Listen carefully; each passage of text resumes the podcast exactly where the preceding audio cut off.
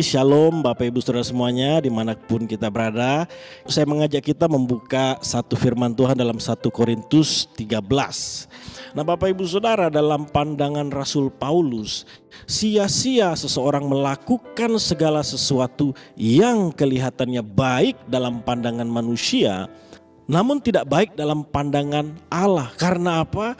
Karena tidak memiliki kasih, Bapak Ibu. Dalam pandangan Paulus, apalah artinya perbuatan baik seorang yang punya skill hebat, talenta, melayani dengan karunia-karunia. Mereka memiliki semua itu, mereka melakukan semua itu kalau masih ya ini Bapak Ibu. Kalau masih tidak sabar, kan kasih itu sabar.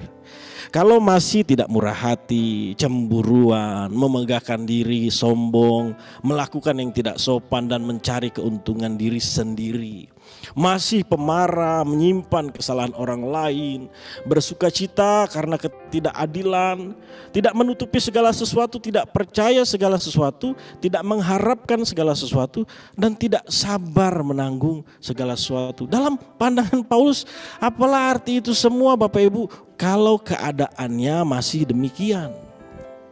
Nah Bapak Ibu dari pengamatan saya boleh setuju boleh tidak ya Bapak Ibu Saudara.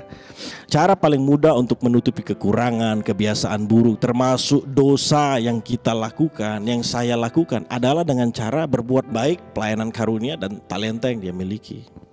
Nah Bapak Ibu tapi sebagai orang percaya kan kita tidak boleh memanfaatkan perbuatan baik kita, karunia-karunia kita, talenta yang kita miliki untuk kepentingan kita. Setuju kan Bapak Ibu Saudara?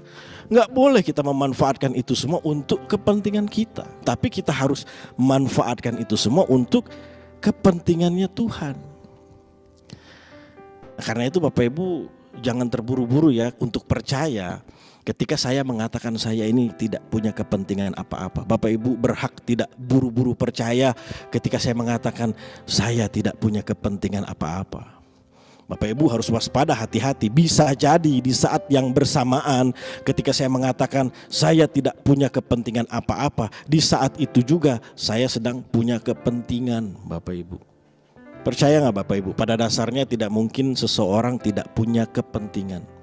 Pasti punya Bapak Ibu. Kita manusia yang sudah terkontaminasi dengan dosa. Jujur saja setiap orang pasti punya kepentingan. Nah bedanya apa pendeta dengan orang percaya? Bedanya kepentingan orang percaya harus lebih kecil dibandingkan kepentingannya Tuhan.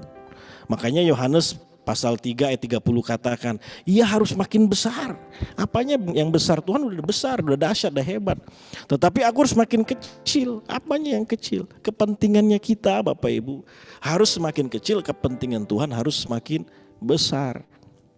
Nah Bapak Ibu kita akan teruji, benar-benar teruji tidak punya kepentingan apa-apa ketika kita benar-benar sudah memiliki kasih. Saya ulangi Bapak Ibu, kita akan teruji tidak memiliki kepentingan apa-apa ketika kita sudah benar-benar memiliki kasih. Nah, kembali pandangan Paulus Bapak Ibu. Saya percaya pandangan Paulus juga merupakan pandangan Tuhan, sama pandangan Tuhan Bapak Ibu. Apalah artinya Bapak Ibu ya, seorang melakukan segala sesuatu yang hebat dalam pandangan manusia, tapi tidak punya kasih, masih dalam keadaan tidak sabaran, tidak murah hati, cemburu dan seterusnya. Apa artinya Bapak Ibu? Nah karena itu melalui perenungan kitab hari ini, mari Bapak Ibu, saya mengajak kita hidup menurut pandangan Tuhan. Segera kita memiliki kasih, Bapak Ibu. Segera kita memiliki kasih, kasih Kristus dalam hidup kita sehingga Bapak Ibu apa yang kita lakukan tidak dianggap nggak berguna, nggak ada faedah ya itu sama aja dengan gong yang gemerincing. Nggak demikian Bapak Ibu. Justru yang kita lakukan itu tidak sia-sia.